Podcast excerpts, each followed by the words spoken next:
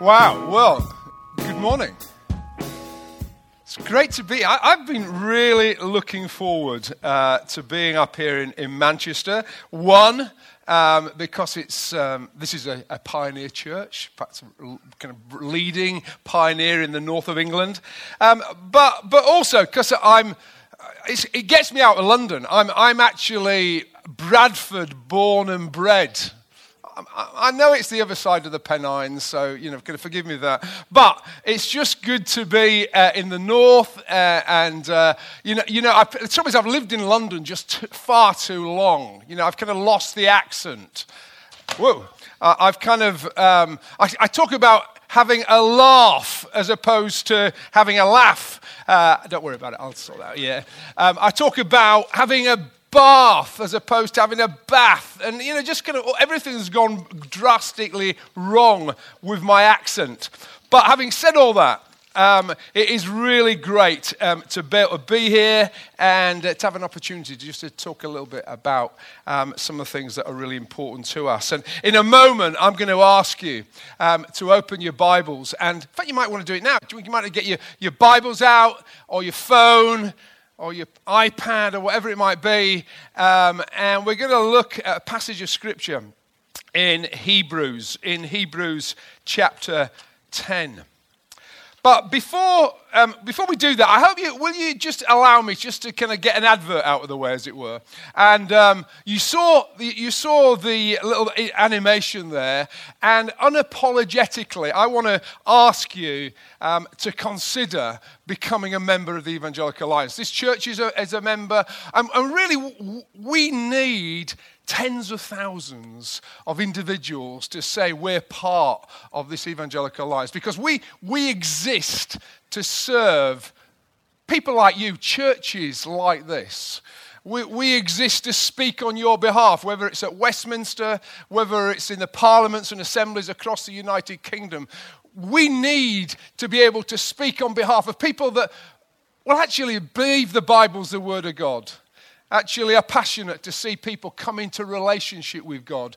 And you know, your voice needs to be heard. And we have a, a, team of people. I want you to know this, this team of people that, that I work with are just an amazing group of people, incredibly equipped. And week in and week out, they're going into Westminster, they're talking to civil servants, they're talking to, uh, to uh, ministers, and they're talking to MPs about issues that matter to you. Let me just give you one example. Uh, about 18 months ago, the government said it would be a good idea to inspect any children's work or youth work which was doing more than six hours a week. And uh, we kind of thought that's not a great idea because we knew the impact that would have on churches, which is Ofsted type inspections of Sunday schools, Ofsted type inspections of youth work, of, of kind of festivals and all that kind of thing. So we decided we were going to talk to the government about them and try to persuade them how a bad, what a bad idea that was. And for about pretty much about nine, nine months to a year, we talked to the government consistently about it. And in May this year, they backed down and said they weren't going to go ahead with that particular piece of legislation. We thought that was a big win. Uh, we, we thought actually that's something that's worth celebrating. So we need to, to be able to speak on your behalf in those kind of settings. But also, we're not just about being a voice for you, but we're also about being, bringing together churches, individuals, to enable us to be more effective in our mission. Because we want to see we want to kind of see every person in the United Kingdom having an opportunity to come to know Jesus for themselves. We want that, don't we? And we're convinced that when Jesus prayed that they might be one in John chapter 17, he prayed that they might be one that the world might believe. There's something about unity which enables us to be more effective for the gospel. And so I'm just going to say, what, hey, how about you joining the Evangelical Alliance? I'm going to be at the back at the end, and uh, there's a little membership form that you can uh, take away, fill out. And if you take it away and fill it out, and just put a little note that you got it in Manchester, we will send you a little book um, that I've just recently written on the whole theme of unity and exploring um, Jesus in John chapter 17 and the prayer that he prayed there. Okay. That's, that's the end of the advert. Okay, so you can relax now. And uh, you've, got your, you've got your Bibles, you're open there in, uh, in Hebrews. And, um, you know, I have just recently um, become a grandparent. And uh, this little bundle of humanity called Judah, um, I've just fallen in love with him and we've kind of just bonded and we kind of he's 20 months old now and uh, he comes to my house a lot and we kind of wander around the house and he's got this deep fascination about the security you know those kind of lights at the corner of the room that kind of about movement sensitive you know those? He loves these flashing lights at the corner of the room so we wander around the house checking on security making sure they work and, um, but what, having Judah come into my life has, has caused me to reflect on how is Judah going to find faith? And how is that faith going to be sustained in the 21st century UK as we know it? Because we're, we're living in, in uncertain times, aren't we? You know, kind of almost where, whatever direction we look, um, across the UK, nationally and indeed internationally, we see uncertainty. We, we can just mention one word, and I'll mention the word Brexit. Have you heard that word before? Can you get away from that word? But it's uncertainty, isn't it? Whether we talk about gun and knife crime in our, metropo- in our cities, whether we talk about terrorism, whether we talk about the impact of austerity on so many people, we are living with uncertainty. We're living with insecurity. And of course, internationally, we're living with the issues of climate change. We're living almost wherever one looks across the globe with conflict. We're living with 60 million displaced people on the face of the planet. Uncertain times that we live in. And of course, for some of us, that uncertainty becomes very personal whether it's uncertainty about employment, whether it's uncertainty about relationships, whether it's uncertainty about our finances or our health or our future. Uncertainty become, has part, for some of us, it's part of our lives. And for us as a Christian community, we are having to ask the question how do we navigate our faith in the midst of such uncertainty, such insecurity. Because, as well, for us as Christians here in the UK, there are particular challenges that we're, that we're facing at the moment. For some of us, we, we, we're having to learn how to live in a society that, in some areas, is hostile to the things that we hold dear some of the truths that we think are very important. We're having to learn to live. I talked a, bit, a little bit about yesterday with, with the leaders. We're having to learn to live on the wrong side of social orthodoxy. I want to suggest, actually, in the midst of all this uncertainty, we're also living in times of incredible opportunities, amazing opportunities for the gospel. I think there's an openness to the gospel that, frankly, I, I, I, can't remember for decades, actually. And week in and week out, uh, we're hearing of people coming to Christ in all kinds of different ways. People are responding in the midst of uncertainty, and in some ways, in the midst of opposition for some. People are coming to Christ. These are days of opportunity as well as opposition it was a few months ago now, I, I, decided to work my way through the book of Hebrews and to read it through slowly. The reason being that the, the, the book of Hebrews is, is, is, is written to a group of Christians that are were, are, were living at a time not dissimilar to our own. These were Christians that had they'd, they'd come, become followers of Jesus and hearing the stories of Jesus from people who had been with Jesus. Here's were people that had seen some amazing stuff. They'd seen signs and they'd seen wonders. They were right there in the apostolic age and they'd seen really significant growth. But things had changed.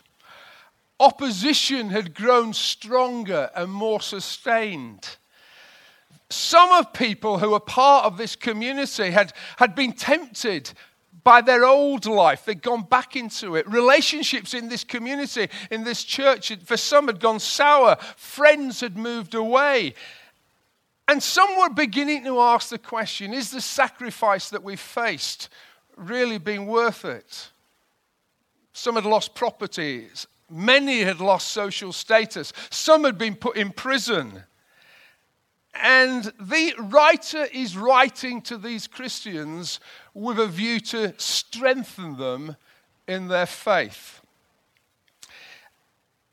They need to they need help to be able to navigate their faith in these uncertain times that they were facing. They needed a resilient faith in, an unchange, in a changing world.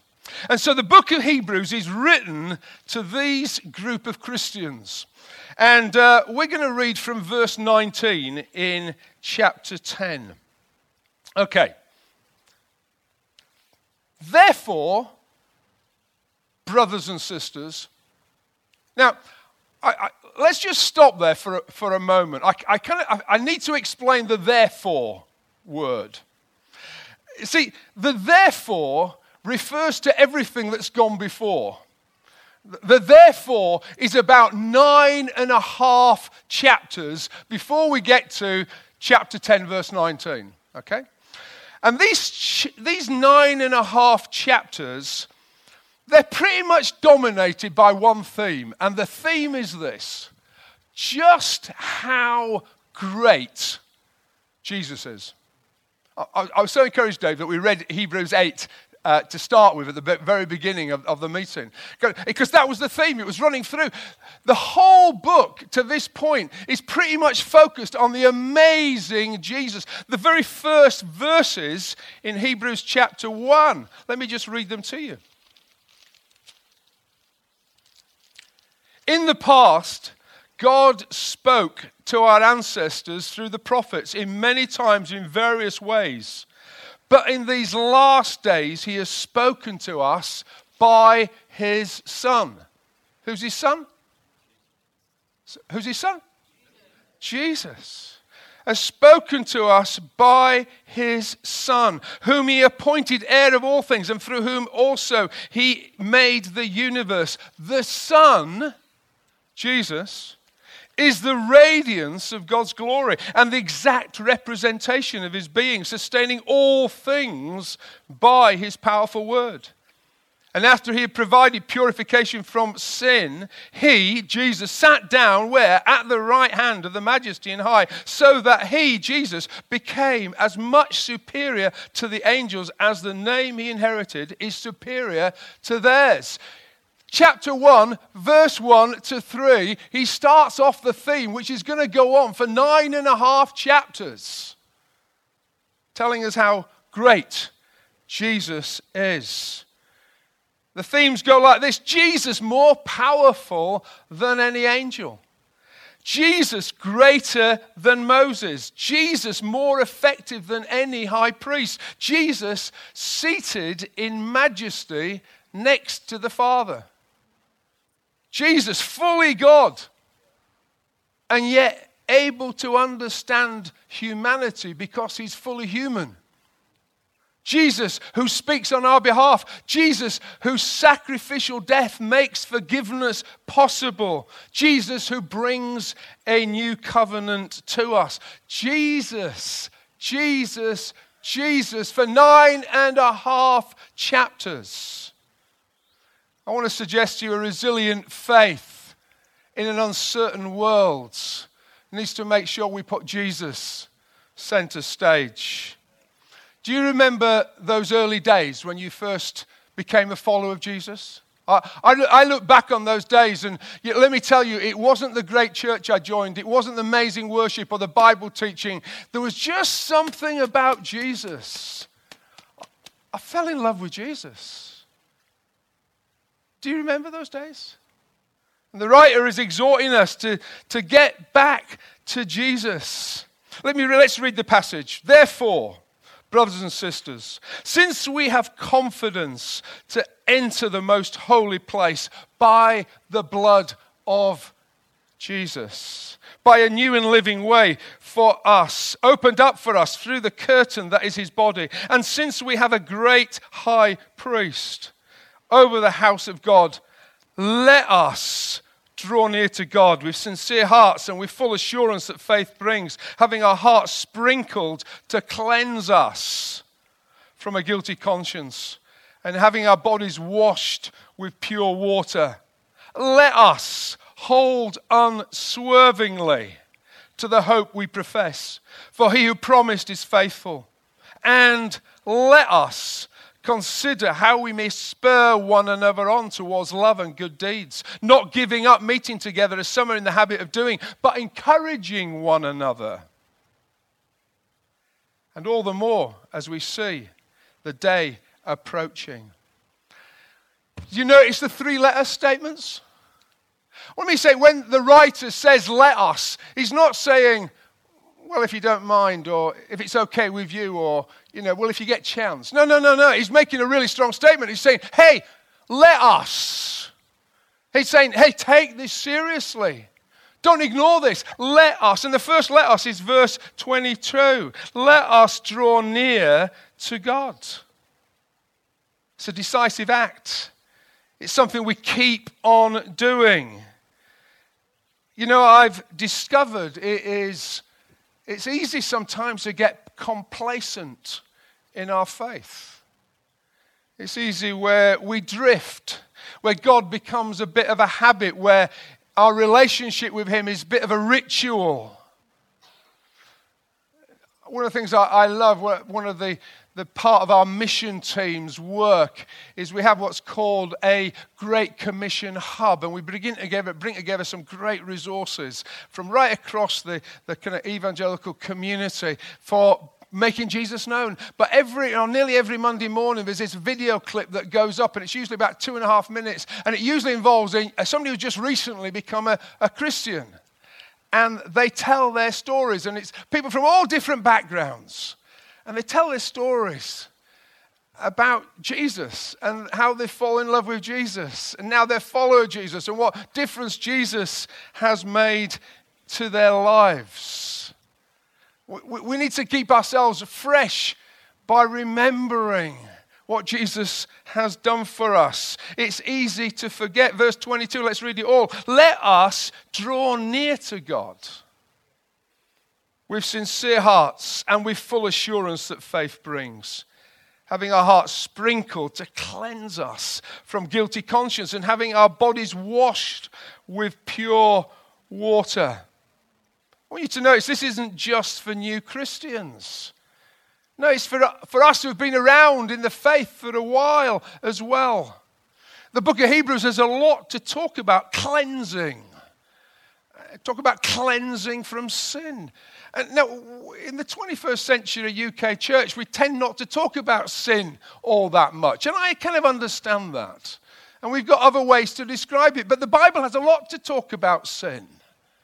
And, and Hebrews has a lot to talk about uh, as it talks about it. Sin needs to be cleansed, the writer says. Jesus made a way for us to be clean you know what? We do not need to live with a guilty conscience. In fact, I don't believe we were designed to live with guilty conscience. Actually, I'd go further. I think having a guilty conscience is bad for our health. Physical health, mental well being. We were never designed for a guilty conscience. The beautiful news of the gospel is our consciences can be cleansed, can be clean our sins can be forgiven. Drawing close to God means dealing with the stuff of life that gets in the way between us and God. I'm sure you've heard the saying, but it's worth repeating. God loves us so much that He accepts us as we are, but He loves us too much to leave us as we are. He's committed to cleansing, to working with us that sin might be dealt with, might be cleansed.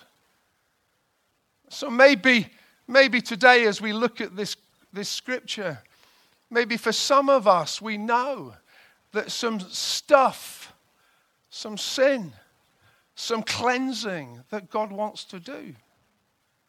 Maybe today God's put his finger on something. And even as I say that, you know there's an area that God wants to deal with.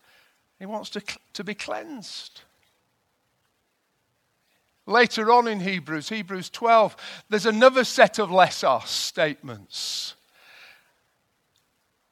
And it starts off like this Therefore, since we're surrounded by such a great cloud of witnesses, let us throw off everything that hinders and the sin that so easily entangles, and let us run with perseverance the race that's marked out for us. It's the same statement the, he- the writer of the Hebrews is making as he's made in Hebrews 10. We're to be cleansed so that we can run the race that God's called us to run and to run it with resilience, to run it with perseverance. So, the first let us, let us draw near to God. And as we draw close to Him, let's, get, let's deal with some of the stuff that gets in our way. Second, let us, verse 24. Let us consider how we may spur one another on towards love and good deeds, not giving up meeting, as some are in the habit of doing, but encouraging one another. So, the second, let us, let us consider how much we need each other. So, we draw close to God, but God knows we need more. We need each other. Do you know that's true? God knows we need more. We need each other. And the writer knew he, we, he couldn't make it on his own, and we can't make it on our own. Thank God for the work of the Holy Spirit that comes to us and fills us and enables us to be the people he's called us to be. But we need each other. The writer uses really strong language. Have you noticed it there? Spurring one another on to love and good deeds. There's another word that we don't use all that much these days. Uh, and uh, I used to be in a church that had this word in its name. The word is fellowship.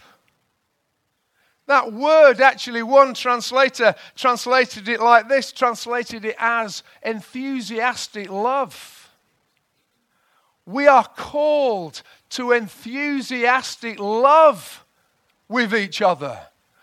We are called to fellowship with each other. So we draw close to God, but we draw close to each other. In the book that I waved about earlier, one of the issues I take on is there is a concept out there of churchless Christianity. Let me tell you, the early church, if you talked about churchless Christianity, they would have just laughed.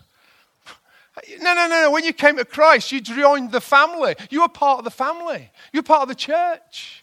No, no, no, churchless Christianity. No, no, no. What, what on earth could that possibly be about? God has called us together. We look around at each other not as colleagues or even as neighbors. No, no, no, no. We look at each other as brothers and sisters in Christ. We are family together. Yeah? And thank God for the, the diversity. Thank, it was great doing what we, what we did earlier, Dave, and going around and recognizing the diversity, the, the different nations and ethnicities that are part of this church. We're part of a family of church which is across the face of the earth with extraordinary diversity, but we're brothers and sisters in Christ. And we need each other. We need each other. And so maybe maybe this morning, there's a little challenge for some of us. Maybe our relationships in the family aren't what they should be. Maybe there are areas of relationships that are out of order. Let me make it specific. Maybe at the end of the meeting, uh, and you see someone, and, and they're at that exit, you make a decision to go out that exit.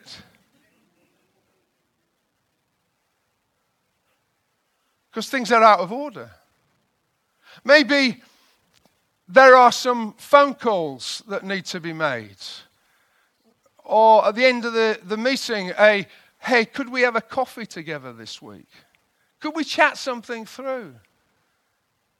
Maybe actually it might be quite serious whereby you need help to be able to sort some stuff out.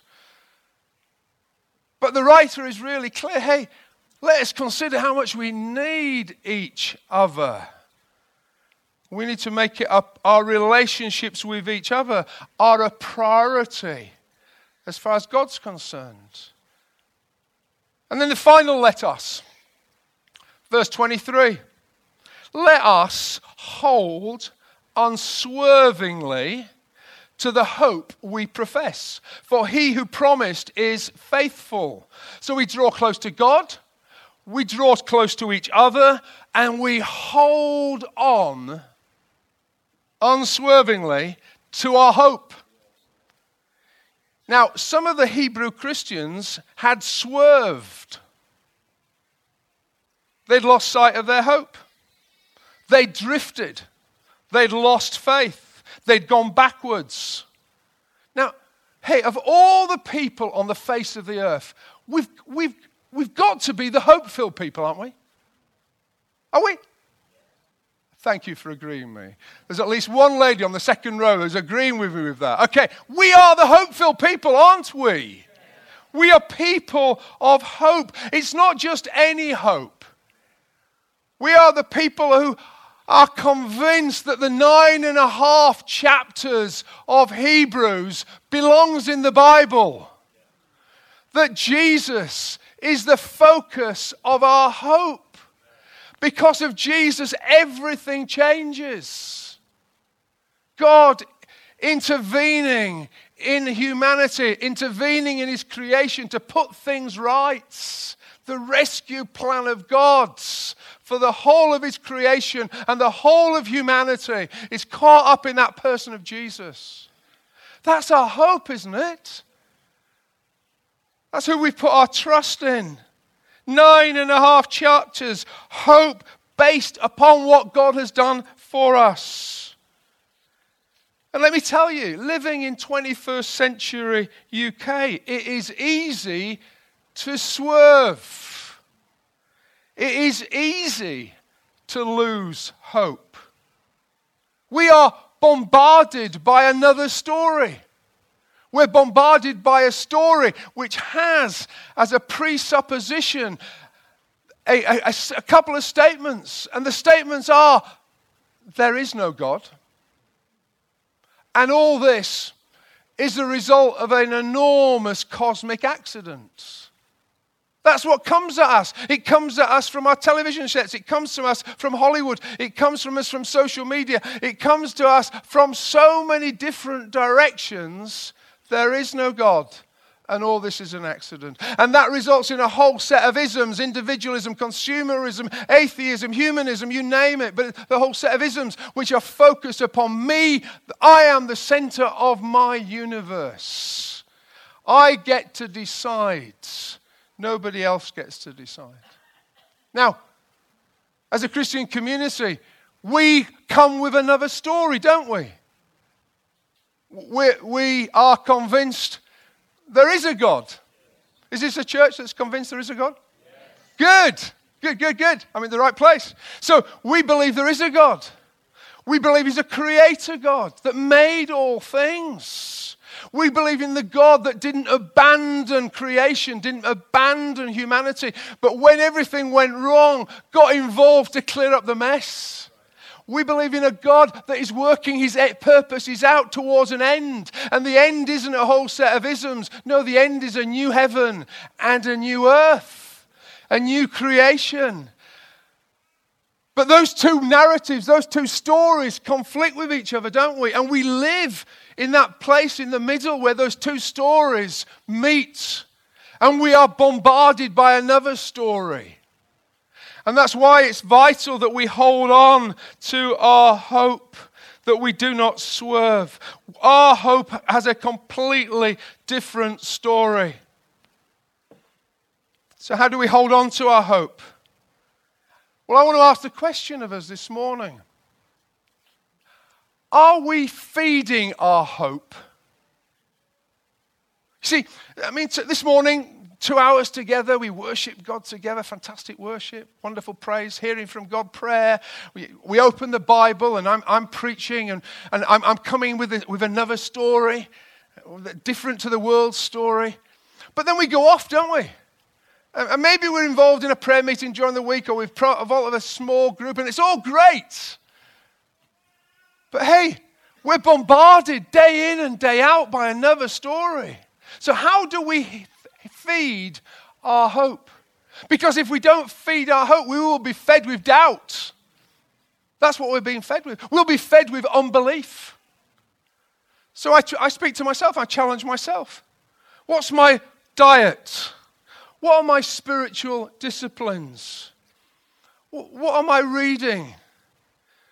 What, what, what music am I listening to? Am I drawing close to God in prayer and in worship, not just on a Sunday morning?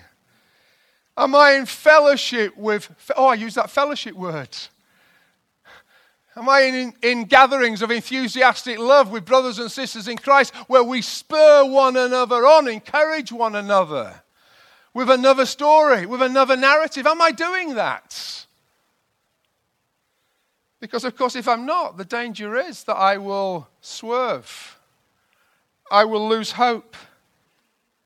I won't be holding on to my hope.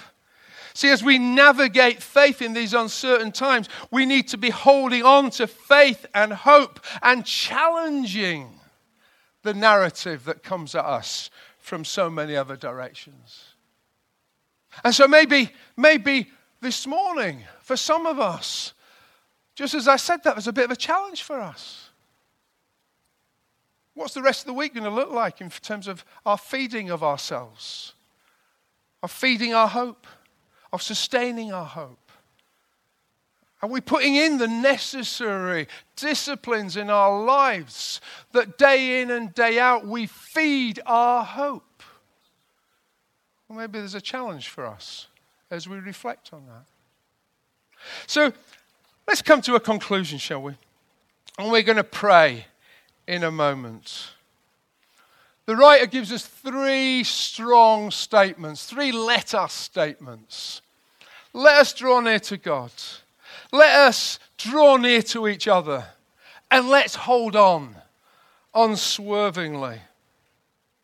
But, but as we take those challenges, I, I also want, just kind of want to say this. This is not a time for us to fear. Actually, I, think, as I said earlier, this is a time I think of a fantastic opportunities. God is doing some amazing stuff across the United Kingdom, but also across the world. We, we, we know, don't we? We know the nine and a half chapters are true. Jesus is amazing, He's all powerful. And we know, we've read the end of the story. We know God wins. Do we know that? He wins. The devil is defeated. He's already defeated. He's just still fighting a rearguard action. In the end, God will wrap it all up a new heaven and a new earth, new creation, and we find our place alongside Him. We worship. We read, read some scripture which spoke of that this morning. We know He wins, we're on the winning side. And so, this is not a resilient faith in a hopeless situation. No, we're on the winning side. Thank God He has won the victory for us. And so, as we pray together, let's affirm that as our hope. We are not a fear filled people, we are a hope filled people. God's people at work in his purposes, working alongside him in his mission for the world. So let's bow our heads. I'm going to pray and then I'm going to hand over to, I think I'm handing over to Dave, and however we want to conclude our meeting together. I, you noticed, I, I during the course of this talk, I, uh, there were a few maybe statements I made. This, is a, this perhaps is a moment where you just reflect on the maybes.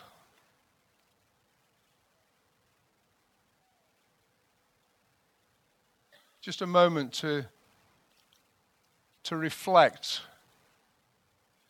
has God put his finger on a, a particular area of sin?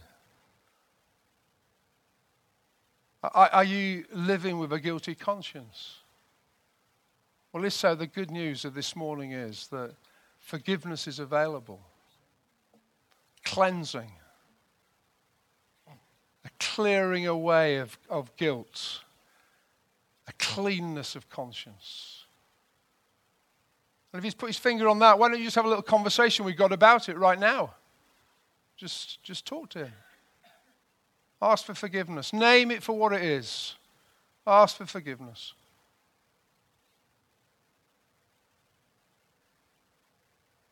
Maybe, maybe for some of us, we just recognize there's been a, a drifting, a swerving in our faith. We've not held on to hope. Our diet has not been great. Maybe this is a, is a moment where we just affirm our need of God to come to us by the power of His Spirit and to bring fresh hope to us. Enable us to see things clearly, see things as they really are.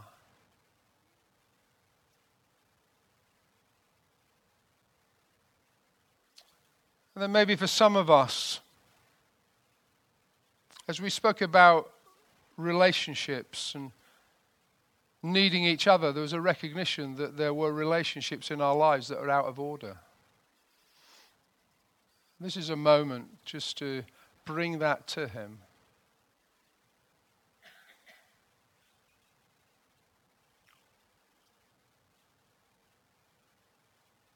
And ask for His grace to find a way through, to bring restoration.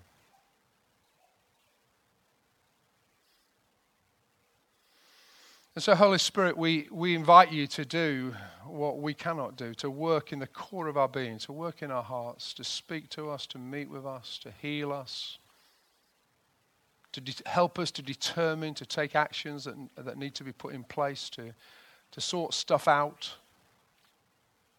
Holy Spirit, would you come to each of us now? Help us to know what you're asking of us. Help us to respond with obedience.